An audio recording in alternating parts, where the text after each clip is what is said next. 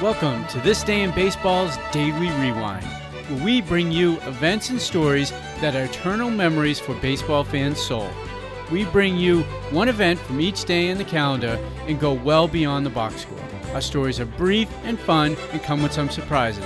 My name's Tom Hannon, and I have had a never ending curiosity about baseball for 40 years, and it's my pleasure to bring these stories to you. Welcome, baseball fans, to today's episode. Today is our 12th episode.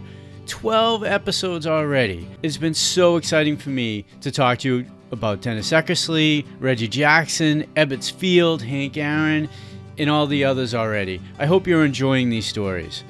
Today's episode 12 is called The Eagle Soars, and it's the Tris Speaker trade. I love the story about this deal. It's about money, it's about a future Hall of Famer who felt he was being disrespected by the Boston Red Sox, and about him not, not wanting to play for the Cleveland Indians. He, of course, eventually did come to Cleveland and somewhat stuck into the Red Sox in the process. But before I jump in, I want to quickly remind you about our YouTube channel, This Day in Baseball. We have over 300 videos on our channel and adding new ones all the time. We just added full length radio broadcasts from 1934 through 1936. They include World Series, All Star games, and they are a true treat for a fan. Just pop in your earbuds, go for a walk, and listen to an old fashioned game with some of the greatest players who ever played. And that's on our YouTube channel, This Day in Baseball. On April 12, 1916, the Cleveland Indians acquire future Hall of Famer Tris Speaker from the Boston Red Sox for pitcher Sad Sam Jones, minor league infielder Fred Thomas, and a record $55,000 in cash. The Red Sox had just won their third World Series in the first 12 years it existed. Speaker had played in two of them.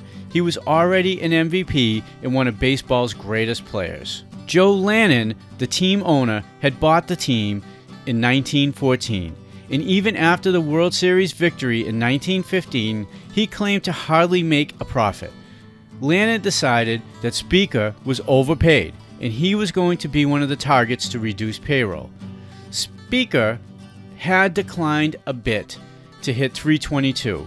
However, he still produced a WAR over 7, which is wins above replacement, and he was still the team's best player and entering into his prime. He was just 27 years old. Unlike today's game, where Mike Trout signs a 10 year contract and every penny of it's guaranteed, players in 1916 mostly played year to year and they were under full team control during that time. Lannin spent much of the offseason complaining publicly about his big payroll although he acknowledged that he cleared enough money to make a small profit, enough to cover this year's expenses and last year's deficit. And what Lannin was about to do next was nothing but shocking.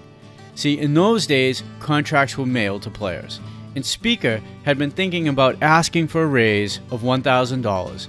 At the time, he was making $14,000 a year, and he wanted to up that to $15,000 a year. Now, the Red Sox had agreed to pay him the $14,000 because they didn't want him to jump to the Federal League as, as, as, several players had. But at this time, the Federal League had already gone out of business. So Speaker's request seemed fairly reasonable. He was one of baseball's best players. Lannin, however, offered just $9,000 to the Gray Eagle, which would be a $5,000 pay cut nearly 40%. I mean, that would be like Mike Trout taking a 40% reduction in payroll. It's just an unbelievable thought. Speaker was shocked and he refused to sign the contract. He considered not showing up at all for spring training. However, Red Sox manager Bill Carrigan had an impromptu meeting with Tris Speaker, and while they were soaking in hot tubs, back then called mineral water baths, Carrigan convinced Speaker to come to spring training on a barnstorming trip, and he told him he would be paid by the game. Unbeknownst to Speaker, all along Lannin was telling people he was not going to pay him the $15,000 and that he would trade him first. Well, welcome to the power of the press. That was just in time for Tris Speaker. You see, Ed Bang was a sports writer for the old Cleveland News.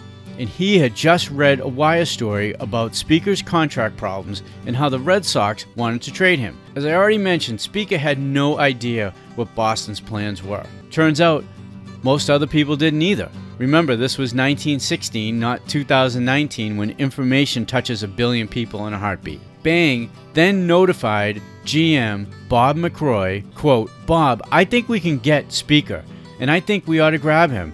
I know Lannin, and I know he will sell any player for enough money, and he's mad at Speaker right now. I suggest you get a hold of Jim Dune and have him call Lannin. Dune had just become the new owner of the Indians. McRoy relayed the message to his boss, and Dune called Lannin. Lannin, meanwhile, was telling other players, like Smokey Joe Wood, he would work things out with Speaker, and he was getting them to sign their new contracts. And then on April 12th, the day of the trade, Speaker actually hit a game winning home run off star pitcher Rube Marquard. After the game, Lannin approached Speaker and said, That was great, Tris, and I'll tell you this now. Your terms are okay. We'll sign when we get to Boston tomorrow. But that night, Speaker received a call at his hotel room. It was McRoy, the tribe's general manager. He was in the lobby and wanted to talk to Speaker. Speaker really wasn't sure why McRoy wanted to meet with him, but he went down to meet with him anyway. McRoy said, Tris, how'd you like to come to Cleveland? Speaker was stunned. I think you've got a bad ball club. Cleveland isn't a good baseball town either. Boston is great, and it looks like we might win another pennant. I don't want to go to Cleveland. The Indians were 57 and 95 in 1915, and of course the Red Sox were coming off a World Series. But McRoy said, Well, we've made a deal for you.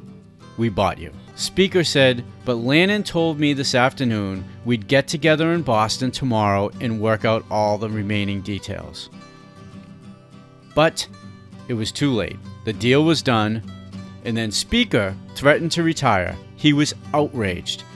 It wasn't over though, not even close. Cleveland had no problem paying Speaker the 15,000 he wanted, but then Speaker demanded a $10,000 bonus in addition to his salary.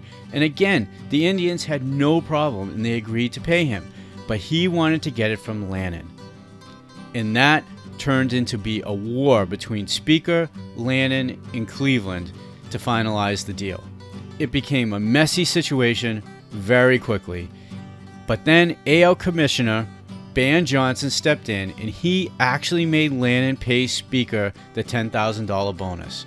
So he ended up only getting $45,000 for a star, which at the time was a record. And it really turns out Lannin could have used some advanced metrics back then. You see, Speaker was only 27 at the time, just coming into his prime, and he ended up being a huge star with the tribe. In fact, in 1916, the year the year of the trade, he hits 386. He leads the league in batting average, on base percentage, slugging percentage, OPS. He had an unbelievable season. But it didn't stop there. In his 11 years in Cleveland, he hits 354, plays an unbelievable center field. He was so good in the outfield. Reporters used to say that's where triples went to die. Speaker is in the top five in virtually every single category. If he doesn't lead it, he's in the top two or three right behind it. He was actually their manager when they player manager in 1920 when they won their very first World Series. Speaker would be inducted into the Hall of Fame in 1939. Now, for Lannin, he sold the Red Sox after the 1916 season.